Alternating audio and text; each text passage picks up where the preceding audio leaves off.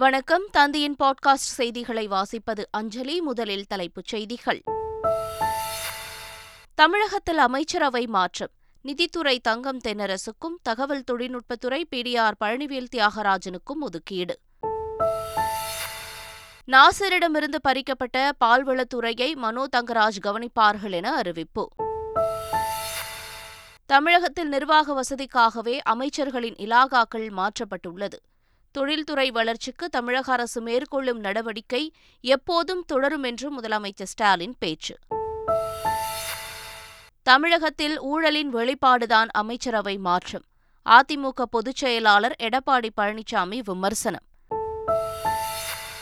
இந்தியாவில் முதன்முறையாக சென்னை ஐஐடியில் மருத்துவ அறிவியல் மற்றும் பொறியியல் தொழில்நுட்ப படிப்புகள் புதிதாக துவக்கம். ஐசர் தகுதி தேர்வில் வெற்றி பெறுபவர்கள் சேரலாம் என இயக்குநர் காமகோடி தகவல். வங்கக்கடலில் தீவிர புயலாக வலுவடைந்தது மோகா புயல். இன்று அதிதீவிர புயலாக மாறுகிறது. நூற்று அறுபது கிலோமீட்டர் வரையிலான வேகத்தில் காற்று வீசும் என்பதால் மீனவர்களுக்கு எச்சரிக்கை. மகாராஷ்டிரா அரசியல் நெருக்கடி வழக்கில் ஆளுநரின் நடவடிக்கை சட்டவிரோதமானது. டெல்லியில் துணைநிலை ஆளுநருக்கே அதிகாரம் என்றும் உச்சநீதிமன்றம் பரபரப்பு தீர்ப்பு. முன்னாள் பிரதமர் இம்ரான்கானை விடுதலை செய்தது பாகிஸ்தான் உச்சநீதிமன்றம். கைது நடவடிக்கை சட்டவிரோதமானது என்றும் கண்டனம். அமெரிக்காவில் விரைவில் முடிவுக்கு வரும் கொரோனா கட்டுப்பாடுகள். எல்லைப் பகுதியில் காத்து கிடக்கும் புலம்பெயர்ந்த தொழிலாளர்கள். ஐபிஎல் போட்டியில் கொல்கத்தா அணியை ஒன்பது விக்கெட் வித்தியாசத்தில் வீழ்த்தியது ராஜஸ்தான் அணி. இன்று மும்பை குஜராத் அணிகள் பல பரீட்சை இனி விரிவான செய்திகள். தமிழக அமைச்சரவை மாற்றியமைக்கப்பட்டுள்ளது. தொழில்துறை அமைச்சராக பதவி வகித்த தங்கம் தென்னரசுவுக்கு நிதித்துறை மற்றும் மனிதவள மேம்பாட்டுத்துறை வழங்கப்பட்டுள்ளது. நிதித்துறை அமைச்சராக இருந்த பிடிஆர் பழனிவேல் தியாகராஜனுக்கு தகவல் தொழில்நுட்பம் மற்றும் டிஜிட்டல் சேவைகள் துறை ஒதுக்கப்பட்டுள்ளது. தகவல் தொழில்நுட்பத்துறையை வகித்து வந்த அமைச்சர் மனோ தங்கராஜுக்கு பால்வளத்துறை வழங்கப்பட்டுள்ளது. புதிதாக பதவியேற்ற அமைச்சர் டி. ஆர். பி. ராஜாவுக்கு தொழில்துறை ஒதுக்கப்பட்டுள்ளது. அமைச்சர் சாமிநாதனுக்கு கூடுதலாக தமிழ் வளர்ச்சித்துறை ஒதுக்கப்பட்டுள்ளது. தமிழகத்தின் புதிய அமைச்சராக டி. ஆர். பி. ராஜாவுக்கு ஆளுநர் ஆர். என். ரவி பதவி பிரமாணமும் ரகசிய காப்பு உறுதிமொழியும் செய்து வைத்தார். தமிழில் பதவி பிரமாணம் எடுத்துக் கொள்ளப்பட்டது. இந்த விழாவில் சபாநாயகர் அப்பாவு முதலமைச்சர் மு. க. ஸ்டாலின் அமைச்சர்கள் துரைமுருகன் கே. என். நேரு பொன்முடி உள்ளிட்டோர் பங்கேற்றனர். நிர்வாக காரணங்களுக்காக அமைச்சர்களின் இலாகாக்கள் மாற்றம் செய்யப்பட்டாலும் தொழிற்சாலைகளுக்கும் தொழில்துறைக்கும் தமிழ்நாடு அரசு வழங்கும் ஒத்துழைப்பு தொடரும் என்று முதலமைச்சர் ஸ்டாலின் தெரிவித்திருக்கிறார். சென்னையில் ஹுண்டாய் நிறுவனம் சார்பில் தமிழகத்தில் அடுத்த பத்து ஆண்டுகளில் இருபதாயிரம் கோடி முதலீடு செய்வதற்கான புரிந்துணர்வு ஒப்பந்தம் தமிழ்நாடு அரசுக்கும் ஹுண்டாய் நிறுவனத்திற்கும் இடையே மேற்கொள்ளப்பட்டது. இந்த விழாவில் பேசிய முதலமைச்சர் தொழில்துறை வளர்ச்சிக்கு தமிழக அரசு மேற்கொள்ளும் நடவடிக்கை எப்போதும் தொடரும் என்று கூறினார். நிர்வாக காரணங்களுக்காக மாண்புமிகு அமைச்சருடைய இலாக்காக்கள் மாறினாலும் தமிழ்நாடு அரசு தொழில்துறையினருக்கு அளித்து வரக்கூடிய ஆதரவும் தொழில்துறை வளர்ச்சிக்கு தமிழ்நாடு அரசு மேற்கொண்டு வரும் நடவடிக்கைகளும் என்றும் தொடரும் என்று இந்த தருணத்தில் நான் கூற விரும்புகிறேன். தமிழகத்தில் ஊழலின் வெளிப்பாடுதான் அமைச்சரவை மாற்றம் என்று அதிமுக பொதுச் செயலாளர் எடப்பாடி பழனிசாமி விமர்சித்துள்ளார். ஏற்கனவே உள்துறை அமைச்சரிடத்தில் இதை பற்றி நாங்கள் தெரிவிச்சிருக்கிறோம். தமிழகத்தில் நிலவுகின்ற ஊழல் பட்டியலை தெளிவாக சொல்லியிருக்கிறோம். மத்திய அரசாங்கம் இதில் முழு கவனம் செலுத்தியிருக்கின்றது. ஏனென்று சொன்னால் ஒரு நிதி அமைச்சர் ஒரு ஆடியோ மூலயமாக இந்த கருத்து சொல்வது சாதாரண விஷயம் அல்ல. ஒரு சாதாரண நபர் சொல்லலை. ஒரு விவரம் தெரிந்தவர் பொருளாதார நிபுணர் மெத்த படிக்க படித்தவர். அப்படிப்பட்ட ஒருவர் திராவிட முன்னேற்ற கழக தலைவர் திரு ஸ்டாலின் அமைச்சரவையில் இடம்பெற்றிருக்கின்ற ஒருவர் இப்படிப்பட்ட கருத்து சொல்வது சாதாரணமாக எடுத்துக்கொள்ள முடியாது. அதை நிச்சயமாக உறுதியாக சட்ட ரீதியாக என்ன செய்ய வேணுமோ அதை அதிமுக செய்யும். ஆளுநர் மீது உச்சநீதிமன்றத்தில் தமிழக அரசு வழக்கு பதிவு செய்ய வேண்டும் என்று மார்க்சிஸ்ட் கம்யூனிஸ்ட் கட்சியின் மாநில செயலாளர் பாலகிருஷ்ணன் வலியுறுத்தியுள்ளார். இப்படியான இந்த ஆளுநரை இதற்கு மேல் நீடிப்பதற்கு தமிழ்நாட்டில் அனுமதிக்க முடியாது. ஏற்கனவே சட்டமன்றத்தில் தீர்மானம் நிறைவேற்றிருக்கிறோம். நாடாளுமன்ற உறுப்பினர்லாம் கொண்டு போய் குடியரசுத் தலைவரை பார்த்து மனு கொடுத்துருக்குறாங்க. உள்துறை அமைச்சரை பார்த்து இவருக்கு உரிய அறிவுரையில் வருங்கன்னு சொல்லியிருக்காங்க.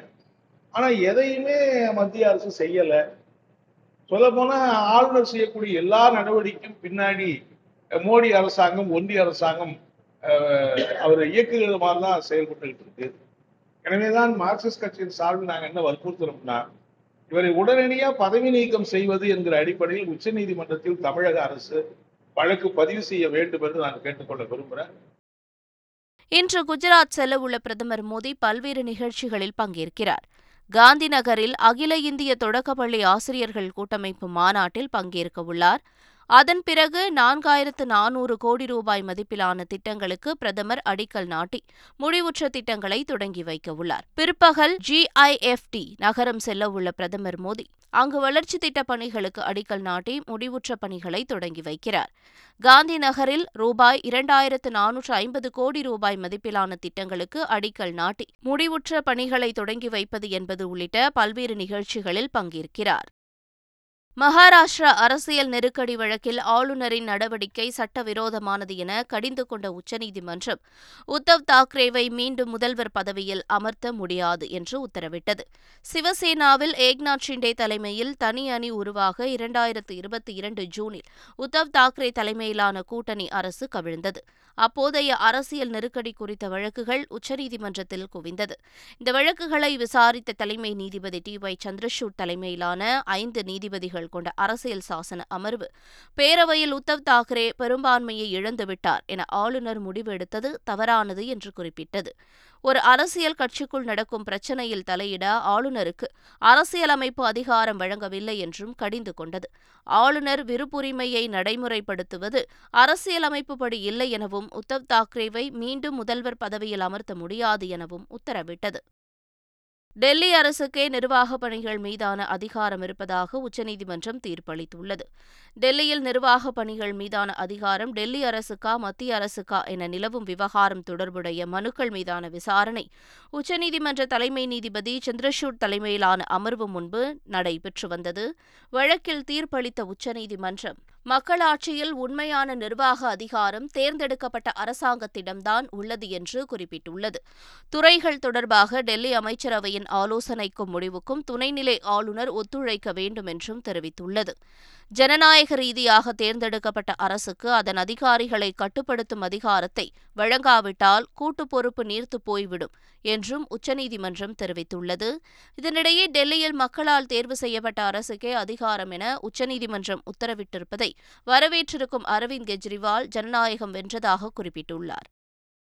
ராஜஸ்தான் அரசு ஊழலுக்கு எதிரான நடவடிக்கையை எடுக்க கோரி அக்கட்சியைச் சேர்ந்த சச்சின் பைலட் பாத யாத்திரை மேற்கொண்டுள்ளார். அஜ்மீர் முதல் ஜெய்ப்பூர் வரை சச்சின் பைலட் பயணம் மேற்கொள்ள இருக்கிறார்.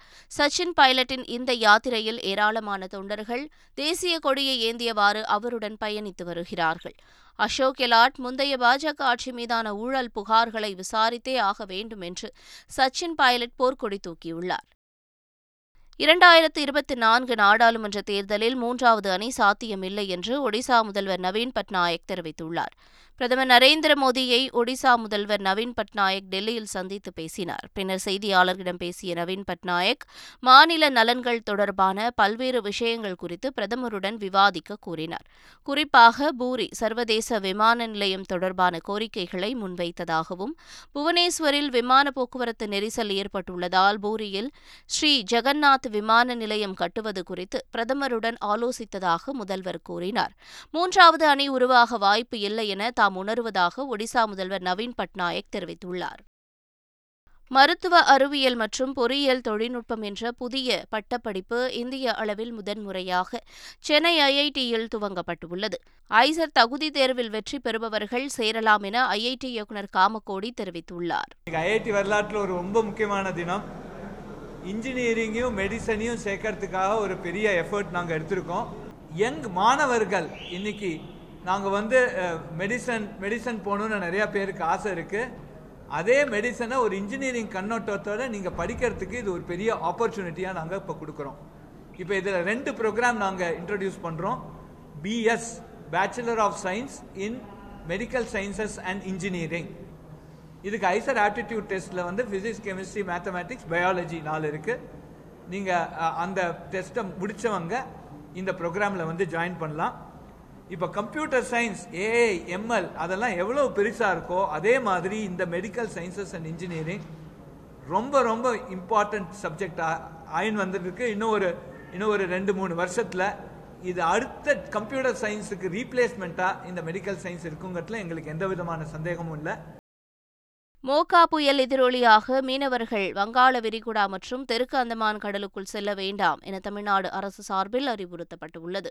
இதுகுறித்து பேரிடர் மேலாண்மைத்துறை அமைச்சர் K. K. S. S. R. Ramachandran வெளியிட்ட அறிக்கையில் மோகா என்ற புயல் அதிதீவிர புயலாக உருவெடுத்து மத்திய வங்கக்கடல் பகுதியினை கடந்து வரும் பதிமூன்று பதினான்கு ஆகிய தேதிகளில் வலுவிழந்து கரையை கடக்கும் என வானிலை ஆய்வு மையம் கூறியதை சுட்டிக்காட்டியுள்ளார்.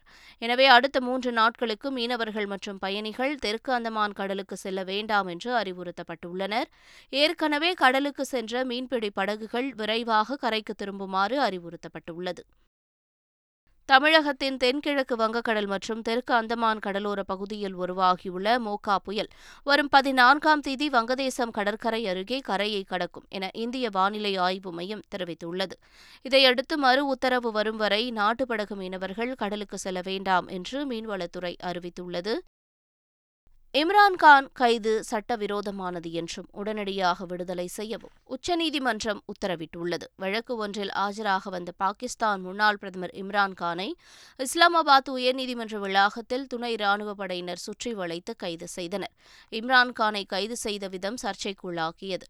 இதுகுறித்து இஸ்லாமாபாத் உயர்நீதிமன்றம் விசாரணை நடத்தி கண்டனத்தை பதிவு செய்தது. இதற்கிடையே நீதிமன்ற வளாகத்தில் இம்ரான்கான் கைது செய்யப்பட்டதை எதிர்த்து அவரது வழக்கறிஞர்கள் சார்பில் உச்ச உச்சநீதிமன்றத்தில் மேல்முறையீடு செய்யப்பட்டது. இந்த வழக்கை விசாரித்த உச்சநீதிமன்றம் இம்ரான்கான் கைது செய்யப்பட்டது சட்டவிரோதம் என கண்டனம் தெரிவித்தது. மேலும் அவரை விடுதலை செய்யவும் உத்தரவிட்டது. அமெரிக்காவில் கொரோனா கட்டுப்பாடுகள் விரைவில் முடிவுக்கு வர உள்ளதால் எல்லைப் பகுதியில் புலம்பெயர்ந்த தொழிலாளர்கள் காத்து கிடக்கின்றனர்.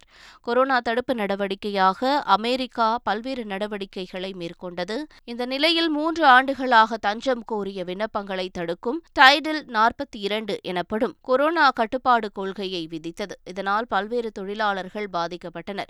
இது நிறைவடைய உள்ளதால் மெக்சிகோ நகரின் டிஜுவானா எல்லையில் புலம்பெயர்ந்தோர் குவிந்துள்ளனர். தற்காலிக கூடாரங்கள் அமைத்து தங்கி அமெரிக்காவிற்குள் நுழைய காத்துக் கொண்டிருக்கின்றனர். இதனால் ரிஜுவானா எல்லைப் பகுதியில் போலீசார் குவிக்கப்பட்டுள்ளனர்.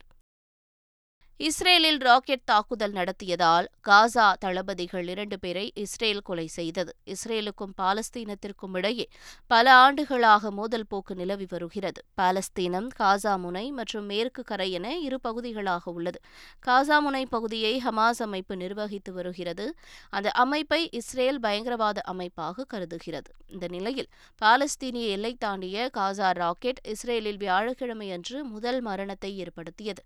இதில் பெண்கள் மற்றும் மற்றும் குழந்தைகள் உட்பட இருபத்தி எட்டு பேர் உயிரிழந்தனர். இதற்கு பதிலடி கொடுக்கும் வகையில் மூத்த இஸ்லாமிய ஜிஹாத் தளபதிகளை இஸ்ரேல் கொலை செய்தது. ஐபிஎல் தொடரின் ஐம்பத்தி ஆறாவது லீக் போட்டியில் கொல்கத்தாவை ஒன்பது விக்கெட்டுகள் வித்தியாசத்தில் ராஜஸ்தான் வீழ்த்தியது. கொல்கத்தாவில் நடைபெற்ற போட்டியில் முதலில் பேட் செய்த கொல்கத்தா இருபது ஓவர்களில் எட்டு விக்கெட்டுகள் இழப்பிற்கு நூற்று நாற்பத்து ஒன்பது ரன்கள் எடுத்தது. ராஜஸ்தான் வீரர் யுவேந்திர சாகல் அபாரமாக பந்து வீசி நான்கு விக்கெட்டுகளை சாய்த்தார். அடுத்து விளையாடிய ராஜஸ்தான் பதிமூன்று புள்ளி ஒரு ஓவர்களிலேயே ஒரு விக்கெட் மட்டும் இழந்து வெற்றி இலக்கை எட்டியது. அதிரடியாக விளையாடிய ராஜஸ்தான் வீரர் யஷஸ்வி ஜெய்ஸ்வால் தொன்னூற்றி எட்டு ரன்கள் எடுத்து ஆட்டமிழக்காமல் இருந்தார். ஐபிஎல் தொடரில் இன்று நடைபெறும் ஐம்பத்தி ஏழாவது லீக் போட்டியில் மும்பை குஜராத் அணிகள் மோதுகின்றன. மும்பை வான்கடை மைதானத்தில் இரவு ஏழு முப்பது மணிக்கு போட்டி நடைபெறவுள்ளது. இதில் வெற்றி பெற்றால் முதல் அணியாக குஜராத் பிளே ஆஃப் சுற்றை உறுதி செய்யும் என்பது குறிப்பிடத்தக்கது. மீண்டும் தலைப்புச் செய்திகள். தமிழகத்தில் அமைச்சரவை மாற்றம். நிதித்துறை தங்கம் தென்னரசுக்கும் தகவல் தொழில்நுட்பத்துறை பிடிஆர் பழனிவேல் தியாகராஜனுக்கும் ஒதுக்கீடு. நாசரிடமிருந்து பறிக்கப்பட்ட பால்வளத்துறையை மனோ தங்கராஜ் கவனிப்பார்கள் என அறிவிப்பு. தமிழகத்தில் நிர்வாக வசதிக்காகவே அமைச்சர்களின் இலாகாக்கள் மாற்றப்பட்டுள்ளது. தொழில்துறை வளர்ச்சிக்கு தமிழக அரசு மேற்கொள்ளும் நடவடிக்கை எப்போதும் தொடரும் என்று முதலமைச்சர் ஸ்டாலின் பேச்சு. தமிழகத்தில் ஊழலின் வெளிப்பாடுதான் அமைச்சரவை மாற்றம். அதிமுக பொதுச் செயலாளர் எடப்பாடி பழனிசாமி விமர்சனம். இந்தியாவில் முதன்முறையாக சென்னை ஐஐடியில் மருத்துவ அறிவியல் மற்றும் பொறியியல் தொழில்நுட்ப படிப்புகள் புதிதாக துவக்கம். ஐசர் தகுதி தேர்வில் வெற்றி பெறுபவர்கள் சேரலாம் என இயக்குநர் காமகோடி தகவல். வங்கக்கடலில் தீவிர புயலாக வலுவடைந்தது மோகா புயல். இன்று அதிதீவிர புயலாக மாறுகிறது. நூற்று அறுபது கிலோமீட்டர் வரையிலான வேகத்தில் காற்று வீசும் என்பதால் மீனவர்களுக்கு எச்சரிக்கை. மகாராஷ்டிரா அரசியல் நெருக்கடி வழக்கில் ஆளுநரின் நடவடிக்கை சட்டவிரோதமானது. டெல்லியில் துணைநிலை ஆளுநருக்கே அதிகாரம் என்றும் உச்சநீதிமன்றம் பரபரப்பு தீர்ப்பு. முன்னாள் பிரதமர் இம்ரான்கானை விடுதலை செய்தது பாகிஸ்தான் உச்சநீதிமன்றம். கைது நடவடிக்கை சட்டவிரோதமானது என்றும் கண்டனம். அமெரிக்காவில் விரைவில் முடிவுக்கு வரும் கொரோனா கட்டுப்பாடுகள். எல்லைப் பகுதியில் காத்து கிடக்கும் புலம்பெயர்ந்த தொழிலாளர்கள். ஐபிஎல் போட்டியில் கொல்கத்தா அணியை ஒன்பது விக்கெட் வித்தியாசத்தில் வீழ்த்தியது ராஜஸ்தான் அணி. இன்று மும்பை குஜராத் அணிகள் பல பரீட்சை இத்துடன் செய்திகள் நிறைவு பெற்றன.